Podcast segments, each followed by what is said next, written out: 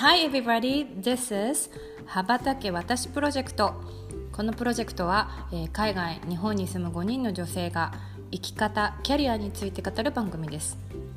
世界は広い日本にいても海外とつながれる。私も日本を飛び出しちゃうそんな気持ちを感じていただけたら嬉しいです。Here we go!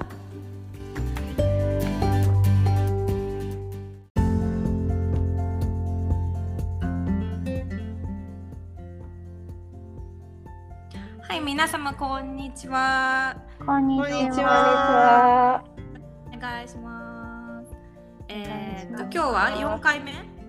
四回目です。うん4回目4回目。回目えーっ。と今日はまたあの私に引き続きこのメンバーのうちの一人を根掘り葉掘りあのヒストリー含めて今も含めて聞いてみようみたいな回なんですが、えーっと今回は陽子さん同じくカナダのケベック州に住んでいる陽子さんにお話聞きたいと思います。お願いします。お願いします。お願いしますうん じゃあまず陽子さんのその羽ばたきヒストリーなんかどういうところから羽ばたくことになってどう羽ばたいて今どこに着地したのかみたいなのぜひ教えてください。はーい。こんにちは。そうです、ね。こんにちは前さんと全然違ってて、うん。うんうん私はそうね子供の頃になんか映画を見て、小学校か中学校かちょっと忘れちゃったんですけど、うんうん。それで海外に憧れ、まあまあ主にアメリカに憧れて。うん。でとにかくその当時はそんな情報もないし周りにもそんな海外に来た人田舎の田舎町なんでそんな人もいないので、自分なりになんかちょっと調べ情報を集めたり調べたりして、でいつか海外に行きたいアメリカに行きたいっていう思いでもうバイトをしまくってた。ん ですよね。うんで,、えー、とで自分のお金で行きたかったです親のお金とか。じゃなくて。うん。で最初そうねあのなので高校の時とか部活もしながらうちの学校はバイト禁止だったのでなんか、えー卒業してからとか卒業寸前ぐらいからお金をうんえーそうね最初一番最初は短大1年生の夏に1ヶ月間カナダのビクトリアに行ったんです。で、うんまさに舞さんと同じでやっぱりもうまだ若い18歳とかだからうんすごくいろんなものが新鮮で。うんすごい多分吸収したんだと思うんですよね。でも自分がそのなんだろう吸収した変わったっていう感じはなかった。ただひたすら1ヶ月っていう限定だったからうん違う国の言葉、ね、違う言語でいろんななんだろう髪の毛も違う目の色も違うっていう人の中でうん。すごくい過ごす1ヶ月間でまたすごいおは、なんかね夏だったから花お花とかも綺麗だったんですよねすごく、うんうん。そういう日本にない風景にすごくなんだろう影響されたというかすごい新しい世界を見たって感じで、でも楽しい楽しい毎日っていう感じ。言葉も伸びずでも今思思い出すと母親がこの1ヶ月が私の人生で一番変わったっては言ってる。私は気づかなかったんだけど親としては親は一番変わったみたいな。何か、うん、すごい一皮むけたというか何か違うものを感じたって親は言っててでその後もやっぱりカナダにだからか長期で帰りたかったからすごい学生の時にバイトをしまくってお金を貯めて、そうん。卒業したら行こうと思ってたんだけどカナダのワーホリその当時本当に 情報ないからいろんな本とかで探して自分でビザとかも手続きしてカナダに行こうと思ってたけどその年の定員が締め切れ切っちゃってたからカナダの代わりにオーストラリアに行ったんですね。二十歳21の時。に。で1年間。そうお金もないから学校は多分3ヶ月1ヶ月とか2ヶ月とかして行かなくてあとはうん。言葉は周りの人たちバイトしたりとか周りの人から習ったからブロークンな、えー英語で。でまあなんとか一生懸命自分なりに一生懸命1年間終えて結構へこんだりとかくじけたりとかなんか精神的にだからね来た時もあったけども1年間は絶対帰らないって決めてたから1年間終えて、えー帰る前にオーストラリアで友達になったイギリス人が先に帰ってたからイギリスとかスコットランドを1ヶ月ぐらいかけてバスでバックパッカーでぐるぐるあの旅をしてで日本に帰ったでもその1年間は本当に、まあ、ただ私は海外に住みたいっていう憧れが強いっていうのと、うんも目的もなく海外に行きたいだけだったから、語学もお金がないからそんなにもできてないってうんなんか中途半端に帰った。でもまあその当時ね、今から、今からなんで、まあ、25年前とかだから、まあ、うん田舎の方だとそんな、ね、英語喋る人いないから、ちょっと喋っただけでも、なんかまだ仕事があったり。でも自分の英語力が全然できないことが嫌で、じゃあ今度はもともと最初の夢だったアメリカにとにかく行きたいから。で、またうんいろいろちょこちょこ調べて、自分で調べて、日本人がいないところに行きたい。うんじゃないと語学が伸びないと思って、すごい田舎の ミシシッピ州ののある大学に留学をして、で日本人いないと思ったら結構いたんですね。でも、もうがそこはもう学校キャンパスしかないから、他遊ぶとこ何にもない田舎町だから、もう勉強以外何もなくて、でがっつり、ね、勉強して、で、日本に帰り、でもやっぱりカナダに行きたいっていうのがあったから、うん。お金を貯めて、またじゃあカナダにワーホリに戻った。そんでうん。カナダに帰った時は、まあ、その前にいろいろ日本であったから親が亡くなったりとかいろいろあったから、うん。こう頑張りすぎる、まあ、アメリカがすごい頑張ったから。あんまり頑張りすぎる留学じゃなくって次のステップに行くために頑張らない留学は頑張らないワーホリみたいな。でもいろんなことはやってみた。その自分をプッシュするとうーんなんだろうしんどくなっちゃうかもしれないから。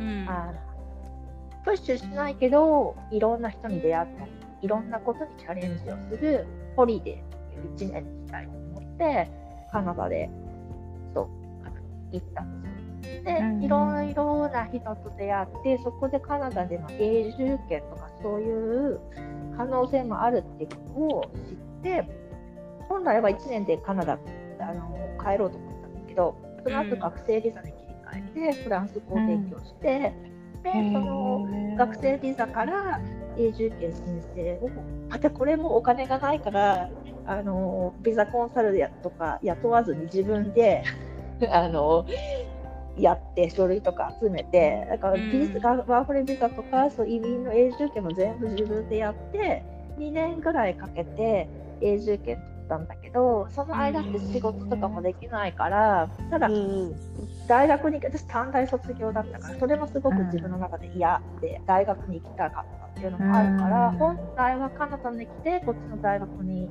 移民取れたってから行こうと思ったけど2年間が長い。やっぱ何もしないでずっと待つっていうのが長いのでうん。じゃあもう日本の大待ってる間日本の大学に編入しちゃおうって言ってでうん。日本の大学に編入してで通信みたいな感じになってそうすれば例えばカナダに来た時にあカナダの永住権取れた時に大学院とかも受けれるかなとか、まあ、いろんな選択肢を残したくてうでんそうなってる間に大学に行き2年経って取るでその後やでも私の中でその移民になったらもういろいろ自由になれると思って、えっとね、思ってたんだけどすごいそれがなんか間違い間違いっていうか移民がゴールだと思ったんだけど本来は移民がスタートだったっていうことを後で気づいたっていうのが、うん。移民になれば仕事があるっていうなんか浅はかな考えだったんだけどやっぱりそこからこうはあの試練が待ってるっていうかやっぱり仕事をしていかないといけない。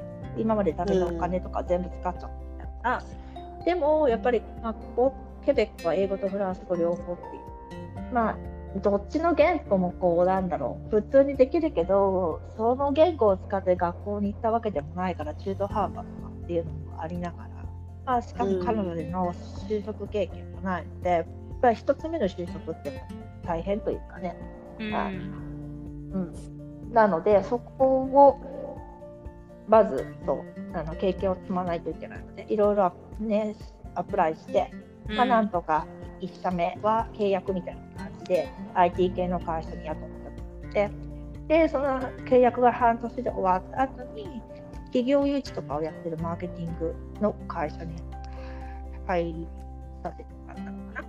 でその後は、まあ、語学学校のマーケティングとか今は私立のカレッジで、まあ、アドミッションとかマーケティングなんでずっとその企業誘致の企業以降はマーケティング関係でずっとやってきてるけどいまだにやっぱりそのマーケティングとかそういうビジネス語学が担当というかいろいろ、ね、あった方がいいからいまだに転職するときはこのフランス語の壁だったり英語のうん壁だったりとかを感じつつも、うん、なんかキャリアを少しずつ、うん、変えてきてるとか伸ばしてきてる感じかな。まあ、なので今は、えー、とカナダに来ては4社目の、えー、とカレッジで働いてて。でもすごくうちのチームはすっごいいい人たちでいろんな国の人たちがいるので。うん。なんかとってもなんだろう仕事もやりやすいしすごい幸せないい環境だなって思ったかな、うん、そんな感じ、なんか私のストーリー言っちゃったけど。いやでもなんかあの諦めない精神をすごい感じるね。うん。なんかうん。そうかな。まあでも楽しいこと楽しい楽しいって多分好きだからずっとやってきたんだと思う。うん、で、うん。チャレンジすることも好きだったし、うんうん。うん、そう。でもなんかそうね。親ののなんだろう。力とか借りなくてなんとか自立して自分でやりたいっていうのがすごい多分あったんだと思う、でも今思えば今思えば親に頼ってお金を払ってもらって大学とか行っとけばもっと私の人生こんななんだろう遠回りじゃなくて楽だったかなって思ったりはする。うんけどまあそのなんだろう遠回りのおかげでいろいろなんだろう見えたものもあるしうん得たものもあるから、まあ、結局これで良かったのかなとは。なるほどね。なんか大体さその羽ばたこうとする社会人で羽ばたこうとする人ってその1社目の壁ってすごいあるってよく聞く話だと思うんだけど、陽子さんはさその1社目の契約をいただいた時っていうのはうん、まずそのなんていうのエージェント使ったのかっていうのとあとどれぐらいこうアプライして1社決まったのとかって教えてもらってもいい？こっちってあんまりなんだろう仕事を探すのにエージェントみたいなの使わないような気がする自分で探すような気がするから私そういうの使ったことないかも。うんででも1社目の時はうんやっぱりねこっちの社会もコネだから知り合いが、そうあのトップでやってる企業が考えてたまたまそこに空きがあるからやらないかっていう声をいただいてそこでまあうん1社目に入ったっていうかでも全然業界も違うし何も分かんないから本当ペーペーななんか雑用みたいな感じから入って。うんうんで今1社目のそのねカナダでの経験っていうかできると今度 2, か2社目はつなぎやすいというか、うんそうだね。うんうーん。っていう感じかな。まあ、なんかそういう求人情報がさなんかあるの？なんかこうなんか見れるうんそうそうそう。なんかウェブ上にいろいろ出てたりとかする。でも相当やっぱりアプライはしします。いまだになんか転職するときはやっぱりし結構な数をアプライして、でもちろん一次面接とか二次面接とかなんか大体電話でなんかまず書類で書類が通れば電話がかかってきて電話面接がうんあって、でそれがパスしたら、えーね、会社に行って会社に行ってとか、まあまあ、会って面接で、うん。でなんならテストがあるかももある。うんうんううんん会社もあるんだね。そうそうそうそうそんな感じ、ううんん。でもなんか働かなくてもそんな移民ビザみたいなの取れるんだね。うんその、うん、ポイント制みたいなのがあるから、うん。そうポイント制を満たしていればねうん大丈夫まあどんなポイントなの？英語喋れるフランス語喋れるとかそういうこと？そうそうそう英語喋れるフランス語喋れる学、うん。その最終学歴みたいなのとか、うん。あと、ねうん年齢とかもあったから。うーん。そう。でもまあその当時、今よりはまだその当時はまだね、あの取りやすかったんだ。うんうんうんうん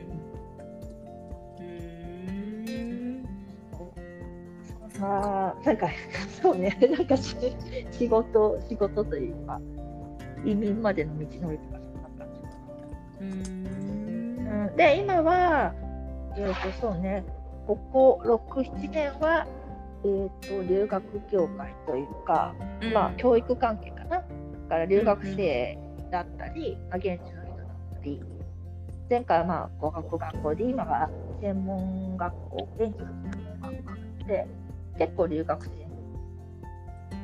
うんうんうんで専門学校だと結構なんだろう。みんなカナダで就労したい。ううちの専門学校卒業したらあのポスグラって言ってオープンワークパーミットっていう就労ビザが3年ぐらい最大3年ぐらい今出れるから、うんでそこでカナダで就労経験積みたいとか、まあ、そこを経て永住権取りたいうーん。あそっか学校出たら3年働けるワーキングビザがもらえるってことか。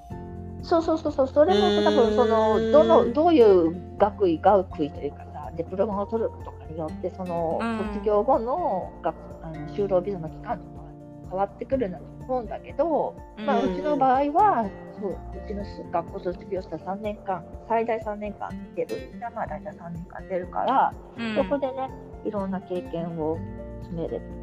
うーん。それはでも結構お大きいよね。なんかなんだろう就職決まらないとくあの日本に帰らなきゃいけないみたいなのって他の国だと発生しそうだけどビザがそれだけもう最初から出たらね動きやすいもんね。うん、しかもそれオープンワークパーミットだからその習ったなんだろうそのば勉強した業種じゃなくてないといけないとかいうわけでもないのね。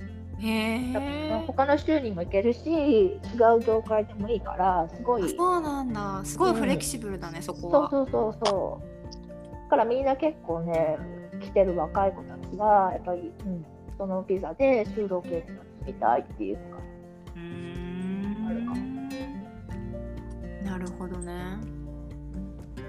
そうか。可能性があるね。そうねそうねいろんな可能性はある。うーんでね、まあ、英語なりフランス語の環境で働けばね、自分の国に戻っても、またキャリアになってるし、そのままカナダに行ってもいいし、うん、そんな感じで、いろんな国の生徒たちがいるから、すごい、いまだにね、なんか、文化の違いとか、かなんか価値観の違いとか、学んでる感じで、へえ。なんか結構さ、うんうん。あの他の国から来てケベック州でフランス語の勉強してで今度またフランス語圏の国にステップアップステップアップっていうのかな移動していく子も多いよね。なんか次はベルギーで働きますとかフランスで働きますとか。ああ、そうね、ワーホリの子たちとかは結構、こここって英語とフランス語両方だから、ハードル低いから、うんうん。まずケベック来て、それからあのフランスにワーホリに行くとかね、留学する人たちもいる。うんうんうん。うーんなんか日本人でもそういう人いた。うんここでフランス語め、まあ全然フランス語のアクセントが違うとはいえども喋れたらまた世界が広がるじゃんねだからそこからフランス行ってベルギー行ってスイス行ってとかってやってる人いた、うんそうよねうんフランス語ができると、ね、スペイン語とかも言葉が似てるから、うんうん。どんどんたくさんあの、あのいろんな言語が喋れるようになる。なるほどね。なんか結構だからいろんな国から羽ばたいて陽子さんの学校に来てる人もいるってことだよね。日本人だけじゃなくて、そうそうそうそう、うん、羽ばたきたいから来てる人もいっぱ南米の子たちもいるし、インドとかうん。ネパールとかヨーロッパとか、もちろんアジアの子し、そう。うん。な感じかな。で、年齢層も結構ね、なんかいろいろなんだよね、わ若い子が多いんだけど、やっぱりこう、キャリアチェンジだったり、うん。まあ住む場所変えたいっていうので、うん、40代とか30代とか、ね、ご家族でうん。来られてる方もいらっしゃるし、うんうんうんうんうん。なんかみんないろんなバックグラウンドがあって面白いな。なんかやっぱ日本人よりもさその辺のハードルって低いのかな？海外の人って。その30代40代でキャリアチェンジをして国を変えてトライするみたいなのって。なんかね、うん。うん、あごめんね。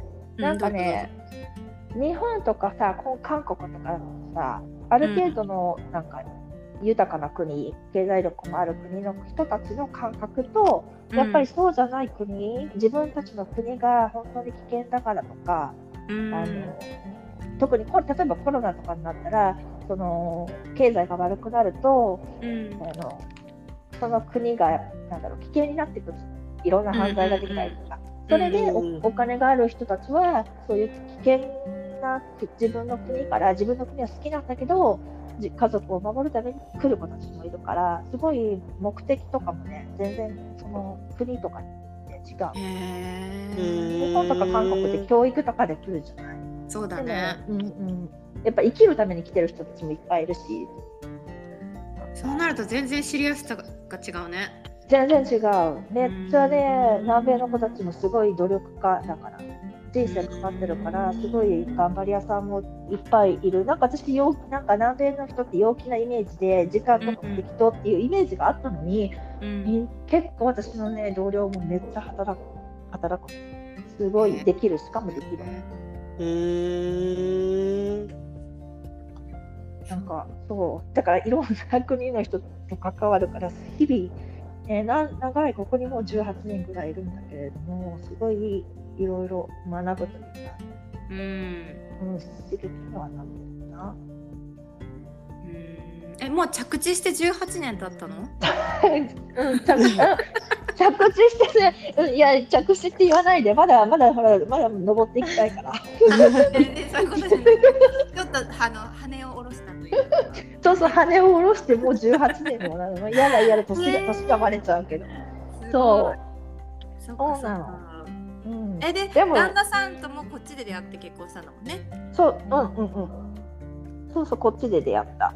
うん。いや結婚してないの。結婚してないの。そっかそっか日本か。そっかそっか。そうそうそうフランスのほらこっちはフランス多いもんね。あれ文化があるから結婚しないパターン。まあでも、その私がもうすでに永住権を自分で取ってたから、うん。結婚しなくても 入れてしまうっていうね。うん。そうん。それもなんか新しい形よね。そうだそうね。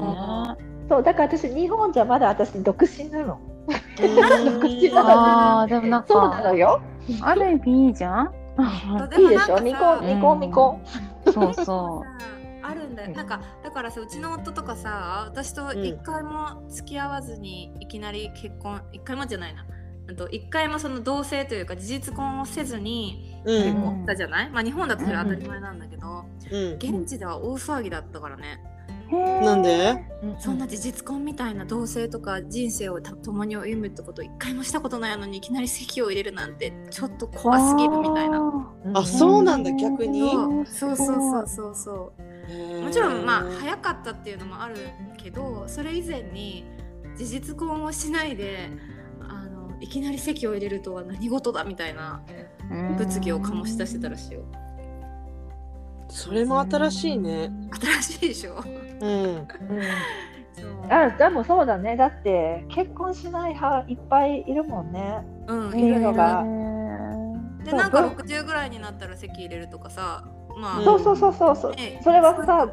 別れるとき、別れる離離婚するリスクがすごい高いし、離婚するときにさ、複雑なのよ、日本みたいに簡単に入っていうわけにもいかないから、うん。やっぱりみんな、そこを思うと結婚しない人、私の周りもこっちの人たちは結婚しないそうだよね。人がほとんどそうだよね。うん。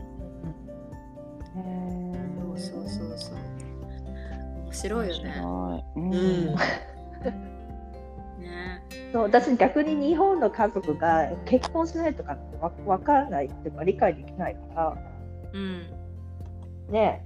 だからなんだろう。結婚してしないとは一応言ったけど結婚した、あたかもしてるかのようになんだろう、うん。披露宴みたいなのだけやった。あ もう席入れたかどうかはもうそんなことはさ親戚とかもういいやっていう。うん。どうせ言ってもなかなかわかんないからまあなんかうん。式みたいなのやってればさやった気にみんななるんじゃない？うん。う んそう。そんな感じ。ーへえ。でも一緒に住んでるんでしょ？そうそうそうそう。普通のうん普通よそのなんだろう。あのー税税金じゃないななんだあのタックスリターン。年末調整とかも一家族でもちろん出すし、うんうんあれって1年同棲したらもうそうん。それが権利もらえるんだったっけ？なんかなんかそんな感じだよね。うん。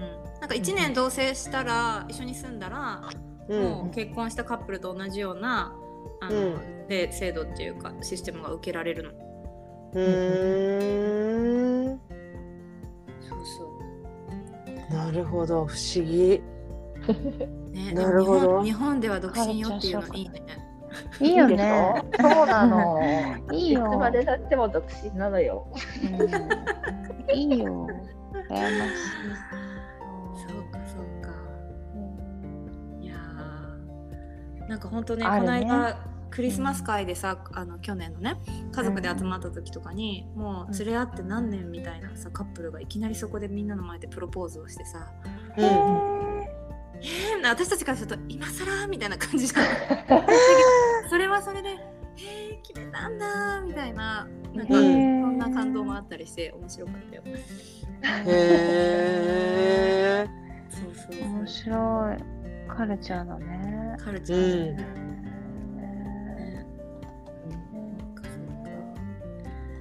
えでも陽子さん的にはあの、話戻るけど今のそういうなんていう羽ばたきたい人のサポートみたいな仕事は好きでうんうん。これからもや、キャリアとしてやっていきたいなみたいな感じなの？そうそうそうそう。そうそうそう。さそうだそうだ。うんい言うの忘れたけどそう。だから 言うの忘れたけど。うん。なんか留学生で携わってるからそれとは別に、なんか若者支援みたいな活動もやってるのね。っていうかほらやっぱりみんな留学で来ると一たとえ1年とかね短い期間でもやっぱ上がったり下がったり、なんだろう。言語の壁にぶつかったりとかいろいろあるから、うん。まあ、そういう時のサポートだったり、うん。なんだろう、うん、そうそうそんなことをやってるかな。みんな目的も違うしさ、はい、バックグラウンドも違うからうん。もちろん来る期間も違うしね。だから、うん。まあ、できたらそういうあのそう子たちをサポートしたりとか、まあ、自分もほら楽しいこともいっぱい経験したし苦しかったりとか大変だったこともいっぱい経験したから、うん。そのなんかねシェアできたりとか分かち合える部分もたくさんあるんじゃないうん。それはなんかね、自分がいろいろね、なんかもがいた、なんだろう、もがいたこのね、ずっとうん10代から来て、うん。この経験でできることかなと思ってる。ううんんうんうんなるほどねうん、そう。だから楽しいことも甘い、甘いもしん、全部みたいな。ついも甘いもそれもあって羽ばたけも参画してくれたのねそうそうそうそうそうそうそう。だね。そうね。だって、うん、いろいろ面白い、面白いねと思って。うん。で頑張ってほしいなと思うし、やっぱりこう私も若い時に海外で始めたから、すごいそれは良かったなと思う。いろんな選択肢、そのカナダに住むっていうのもすごい選択肢だよね。あのうん。まあ、永住権を取ろうと思ったのは、すごい住みたい、まあ、過ぎたかったけれども、人生の選択肢っていう意味で、まあ、日本でも働けるし、カナダでも働けるし、住めるしみたいな。うん。選択肢を増やすっていう意味でも、まあ、そういうチャンスがあったというか、そういう機会があった。っうん。うん。ていう。そうだね。選択肢増やすっていうのはなんか人を強くするよね。前回私も話したけど、うん。なんか余裕ができるというかさ、そう。でうん。ライさんも前前回言ってたけど、そのいろんな社会があるから、そのなんか自分の周りでの悩みもちっぽけというか、うん。それこそね、なんか日本で例えばじゃあうまくいってないってなっても、全然違う国の人でも大変な人もいるかもしれないし、うんなんかこっちですこっちで住む場所、全然違う世界のどこかで住む場所とか居場所もあるかもしれないし、うんいろんな可能性も探せれるから、うんそういった意味ではね、そう住む場所は日本だけじゃなくてもいい。そうだねそのうん適材適所に自分を置いてあげるためにどんなところがあるのかなって知るっていうのはすごい自分をフリーにさせるよね。そうそうそうそう。うんでそこに向かってどういう準備をしないといけないのかとか、どういうふうにした方がいいのかっていうのは自分たちの経験自分の経験も含めていろいろね、サポートできる。うんそうだね。うんうん頼もしい。実際大変だしね。あのももちろん思い返すと楽しい留学生活だったけど大変だったし悩んまだしね,、あね。泣いたし苦労したからさ。う。んうん、強くなるよね。例えばさうんうん。こっちってさ、なんだろう、水系？水系、わかる？水回り系がさ、結構さ、壊れやすかったりするじゃない？でさ、日本だったらさ、そんなことめったにないし、あっても水道屋さんとかに電話したら、さっと来てくれて、パッと押してくれるけどさ、うん。こっちだとさ、もう全部自分でやんないといけないとかさ、うん。なんか言ってもさ、たらい回しにするとかさ、もう、まあ、す水道だけじゃないけど、うん。いろんなことが、なんか、ない、ない、サービスがないから、それを自分で解決しないといけないから、うんそこもなんとかしようとするし、強くなるし、うんなんだろうね。うん。なんかなければ人間ないなりになんとかやっていけれる。うんそういう力は伸びるねそういう意味でそうそうそうそうそう。うんうん。ねそうだからね、まあいろんなところを知るのはいいと思う。いいと思う。うん。まあ、陽子さんとこみたいにその頑張ってる他のさ国から来た本当にシリアスに頑張ってる人たちの中に身を置くっていうのもまた一つモチベートされる自分も頑張ろうっていうかその境遇が違うけれどもうんうんなんかそういういい影響を受けそうだなっていうのを今聞いてて思った。うんそうなんかねやっぱりね同じ環境でもね価値観とか考え方に違って全然違うっていうのが、例えばさ同じ環境で同じ教室で勉強してますとかなるじゃない？とかうん。カナダのその水とかさそういうのがサービスが悪い。私たちはすごいサービスのいい国から来たから、うんサービスが悪いと思う例えばね、韓国人とか日本人とかそういうね国の人たちから見ると思ううんだってそれがコンプレになることもあるんだけど逆に何もないところとかもう本当に自分の国が危険で本当になんか家族が殺されたとかそういうので逃げてきてる人たちから見ると。まあ安全っていう例えばさ警察の車を見るじゃない。私たちはさ、あ警察来たから捕まらないようにちょっとスピードを落として走車を運転しようとかさあ何かあったのかなとちょっとドキドキする、私の場合。うん。でも、うん。そうじゃない国から来た人安心するあ警察がいるんだみたいなその警察一つの感じ方とかでもうん。守ってくれるなんか私たちでさ何か起きたんだ捕まっちゃうっていう感じだけどうん。なんか守ってくれるから安心だとかなんか全然ねいろ違うもの一感じ方。ものの一つの感じ方が違うっていうのもすごい、うん、面白いですね。うん本当に語学とか勉強ね学問を学びに来るだけじゃないねそれって。うん。うんうんうんうん。うんそう。うんそうだからそういうことをどんどんね外に出て感じてもらったら自分の生き方とか考え方が変わるから、うん。うん、なんだろ本当そうだね。う、うん、生きやすくなるんじゃない。うん。なるほど。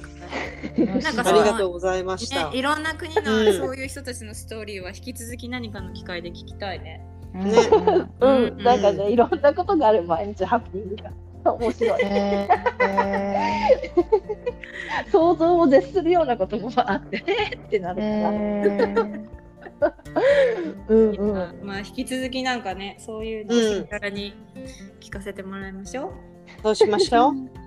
はいはい。はい。今日はじゃあありがとうございました。ありがとうございました。ありししたね。た。うんうん。じゃあはい。お疲れ様です。お疲れ様です。はい